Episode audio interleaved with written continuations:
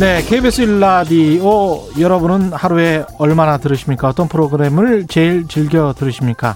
24시간 꽉 채우는 수많은 KBS 라디오 프로그램 중 대표 프로그램, 대표 선수들을 앞으로 좀 소개시켜드리겠습니다. 최경령의 최강시사 특집기획, 우리는 원팀이다.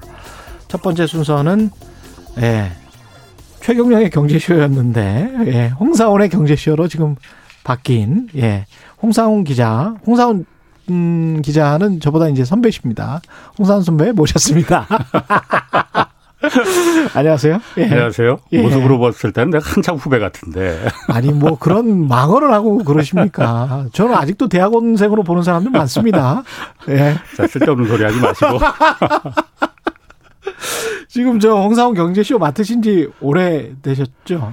뭐 한 반년 가까이 된 것 같아요. 할만하십니까? 어떠십니까? 아, 저는 할만한데 네. 지금도 댓글 중에서 네. 최경력 빨리 데려와라 이런 분들 꽤 있습니다. 네. 좀 섭섭하시죠? 아이, 천만에. 네. 좀 제가 진한 향기를 거기에 남겨놨기 때문에 약간 좀 더 있을 수 있습니다. 아. 예. 그렇지만 재밌으시잖아요. 아, 재밌어요. 예. 처음엔 힘들었는데 예. 제가 사실 또 경제 그렇게 잘 모르거든요. 예. 주식을 뭐 해본 적도 없었고 사실은 솔직히. 아니 근데 그 관점에서 아. 또 그 시각에서 바라봐 주는 게 훨씬 더 나을 수도 있습니다. 그 부분을 좋아하는 청취자 시청자들이 많더라고요. 예. 그래서 제가 보람을 좀 느낍니다. 그렇죠. 아. 같이 이렇게 그리고 저 같은 경우는 그런 부분들을 잘 지적을 못하기 때문에 그런 측면에서 훨씬 더 나으신 것 같아요. 그리고 여전히 또 게스트가 화려하잖아요. 그렇죠. 예. 아, 화려한데 제가 사실 저희 PD랑 처음에 제가 이걸 맡으면서 예. 모토를 프로그램 모토를 뭐로 잡을 거냐. 예. 최경령 기자는 이제 그 세상을 이롭게 예. 뭐 한다 그거잖아요. 예. 뭐 그거 따라할 수는 없고.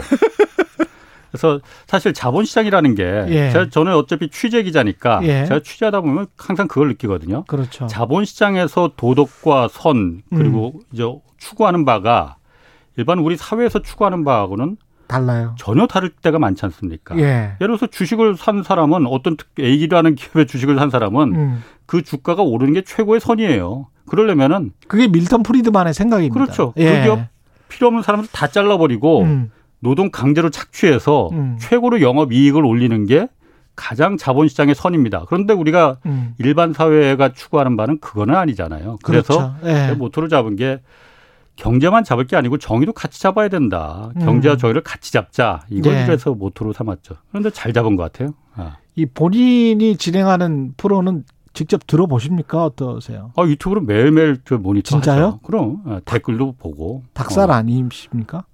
아이, 참, 닭살이 왜 닭살이야? 저는 제가 진행하는 프로를 다시 들으면 네. 닭살이 돋아서 못 들어요. 아, 그렇진 않아요. 아, 네. 아. 이 프로그램, 그러면 본인 진행하는 프로그램 제외하고 일라디오에서 좀 들을 만하다. 최경령의 최강시사, 아니, 그러니까 포함해서. 아침에. 아니, 그러니까 제가 네. 사실 라디오를 그렇게 네. 많이 듣지는 않지 않습니까? 예, 그렇죠. 뭐 유튜브로 많이 봅니다. 그런데 예. 제가 아침에 이제 일어나서 요즘 제가 이거 경제쇼 진행하는 거 맡으면서 아침 새벽 6시부터 일어나갖고 서부 텍사스산 원유는 오늘 얼마가 됐고 미국 국채금리 이거 보고 앉았다니까. 그러다 보니까 그러면서 텔레비전으로 이제 예. 사실은 이제 김어준 뉴스 공장을 틀어놓고 예.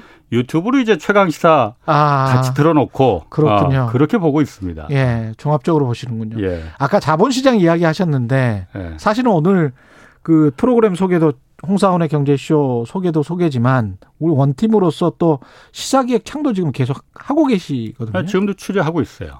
아, 근데 대장동 지금 취재하고 있습니다. 대장동도 사실은 자본시장에서 보는 관점이 여러 복잡한 관점들이 있을 겁니다. 전혀 반대죠. 예. 아, 전혀 반대죠. 예. 그 취재하다 보니까 좀 드러나는 팩트들이 좀 있습니까?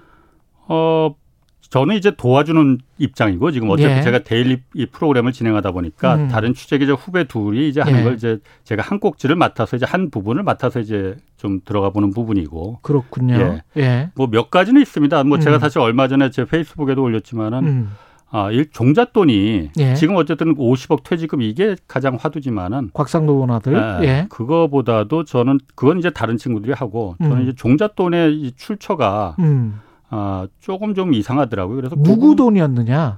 아, 그럼 일단 그 종잣돈 400억은 350억은 SK 그 최기원 이사장의 예. 출자했다고 자기가 그렇죠.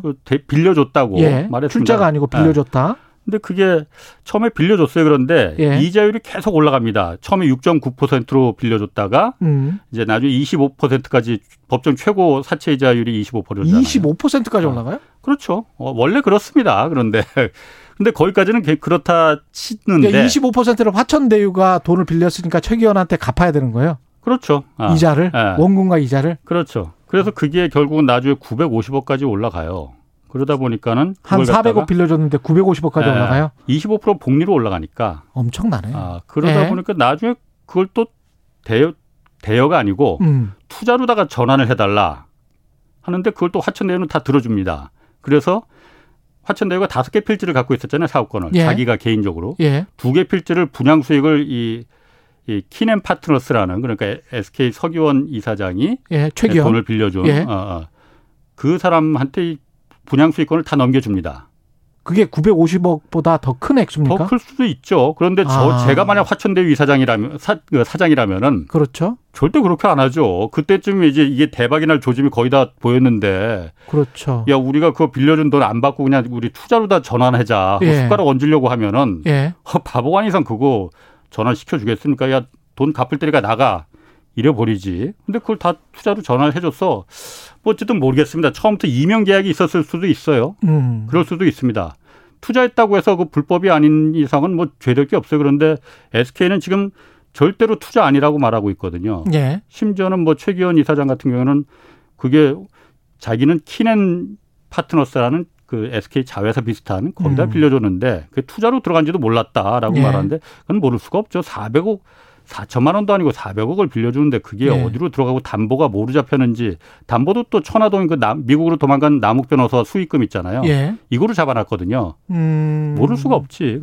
그러니까 왜 그걸 투자했다고 안 하고 빌려줬다고 계속 말할까. 그 부분을 좀 보고 있습니다. 대출을 해줬다라고 말해야 하는 어떤 법적 제도적인 어떤 뭐가 있었던 거예요? 뭐 왜 그랬는지 뭐 아무것도 아닐 수도 있어요. 예. 그냥 대기업에서 야 그런 시행 사업에서 그냥 이렇게 돈을 뻥튀기 하는 게 사회적으로 맞느냐 이런 비난을 뭐 좀 두려워서 그래서 이제 그런 이명 계약을 체결했을 수도 있어요. 예. 그 부분은 이제 취재 중인 거죠. 저도. 관련해서 만약에 뒤에 SK의 재벌 그 최태원 회장의 동생이 관여된 게 없었으면 금융권의 재무적 투자자들이 하나은행 컨소시엄이랄지 이런 쪽이 그렇게 많이 붙었겠느냐 그런 이야기는 저도 들었는데 뭐 그럴 수도 있고 예. 아니면 거기서 안 빌렸으면 사채 시장에서 빌렸겠죠. 그랬겠죠. 그러면 네. 그거는 뭐 엄청난 또 이자율을 줘야 됐을 그렇죠. 테고 네. 그렇군요. 그러면 그 사람들이 근데 그렇게 마음대로 할 수 있는 그건 정말 민간의 계약이기 때문에 그렇게 왔다 갔다 해도 되는 겁니까? 6% 받았다가 25% 받았다가 투자로 돌렸다가 그건 서로 간의 쌍방의 계약이니까 상관없는 거예요? 제가 화천대유의 예. 그 김만배나 뭐 저기 지금 말하는 이 누구 사장이나 그런 사람이었으면은 예. 그렇게 계약 안 합니다. 처음에 빌렸다 아쉬워서 돈을 빌렸다 하더라도 예. 나중에 이걸 갖다가 처음에 6.9% 이자를 갖다가 25%로 올려달라고 하니까 또 그것도 올려주고 나중에 그것도 또 투자로 바꿔달라고 하니까 투자로 바꿔주고 예. 내가 먹는 파이가 화천대유가 먹는 파이가 줄어드는데 그건 배임이죠. 배임. 화천대유 투자자들한테 대한. 희한하네. 그 내가 실소유주가 아닌 거를 직원들이 안다라는 녹취록이 검찰에 제출이 됐지 않습니까? 예. 그것과 연관이 있을 수도 있겠습니다. 실소유주와 관련된 뭐 여러 가지 가능성이 있겠죠. 근데 예. 뭐 그걸 지금 제가 뭐 확인하지 않은 상황에서 예. 제가 확인하지 못한 상황에서 예. 말할 수는 없는 거고. 이 화천대유 개발 사업 특혜 의혹의 핵심은 뭐라고 보세요? 우리 사회에 던지는 화두. 저는 예. 이게 정말 잘 터졌다고 생각하는 게 이참에 부동산으로 인한 그 불로소득의 고리를 확실하게 끊어야 됩니다. 맞습니다. 예. 이 불로소득이라는 썩은 고기가 잔뜩 있으니 하이에나들이 안 꼬여들 수가 있겠습니까? 썩은 고기를 없애야만이 하이에나가 사라지는 거지 예. 암만 철종한 울타리 쳐놓는다고 해서 하이에나들이 안 꼬이겠습니까? 이참에 이걸 끊어야 돼요. 그래서 제가 시사기획창에서 계속 취재했던 게 부동산 정말 이거 얘기 안 된다. 이렇게 불로소득이 단계를 뛰어넘을 때마다 2배, 3배가 커지는데 그렇죠. 이게 정말 무슨 이런 놈의 사회가 다 있냐. 이게 무슨 공공개발인 LH가 하는 거 공공개발 아닙니다. 예. 판교 때 한번 예를 들어볼까요? 그때 땅을 2005년도에 평당 그 농민들한테 93만 원에 수용을 했거든요. 93만 원에? 강제 수용권이 있으니까 예. 들어눕더라도 강제 수용됩니다. 국가가 여기는 신도시를 개발해야 돼 하면은 그 땅값이 LH가 다시 공공에서 일하는 그 강제 수용권을 동해서 수용을 해서 예, 조성을 하고 도로 닦고 상하수도 깔고 전기 예. 놓고 해서 기반 공사를 해서 다시 민간 건설사한테 팔아 넘깁니다. 예, 얼마에 팔았나요? 최종적으로 예. 790만 원에 팔아요. 건설사들에게는 예, 예. 건설사들은 790만 원에 사서 그걸 용적률 포함하면은 예. 평당 2,600만 원에 분양을 합니다. 93만 원짜리가 2,600만 원에 되는 예. 30배가 뛰는 이 마법이 지금도 곳곳에서 벌어지는데 이게 무슨 놈의 공공사업입니까? 이 LH도 한 10배 먹고. 그렇죠. 예. 아니 강제로 헐값은 아니에요 요즘은.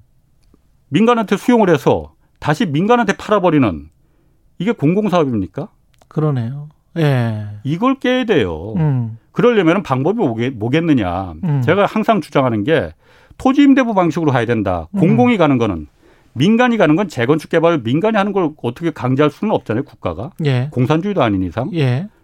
최소한 공공이 개발하는 거는 불로소득을 거기서 뻥튀기 하지 않게 하기 위해서는 토지임대부 방식 그러니까 다시 말해서 땅에서 이 부가가치가 계속 투기가 일어나는 거잖아요. 그렇죠. 땅은 국가가 공공이 소유해라. 국가가 소유하든 LH가 소유하든 서울시가 소유하든 경기도가 소유하든 공공이 소유하고 건물만 거기 현대건설 푸르지오가 지어서 예. 건물만 일반 개인들한테 그 분양을 해라. 예. 자기 집이죠. 제 입장에서는 그거 만약 분양받으면은 건물은 내 집이야. 그렇지만 땅은 내 땅이 아니죠. 그렇죠. 그러면은 거기서 시간이 갈수록 그 집값이 오히려 집은 더 낡아지는데 더 값이 올라가는 일은 발생하지 않죠. 그게 또 뉴욕에서도 그런 방식으로 그 개발을 했었고요. 실제로. 그러니까 가장 예. 지금 이 부분이 그 부분을 말하기 전에 많은 사람들이 그럽니다. 그거 해봤는데 결국은 그거 안 되더라. 실제로 한 1,700채 지어놨어요. 서초동에. 예. 기가 막히게 지어놨습니다. 강남구에. 근데 그거 지금도 다 올라갔거든요. 왜냐?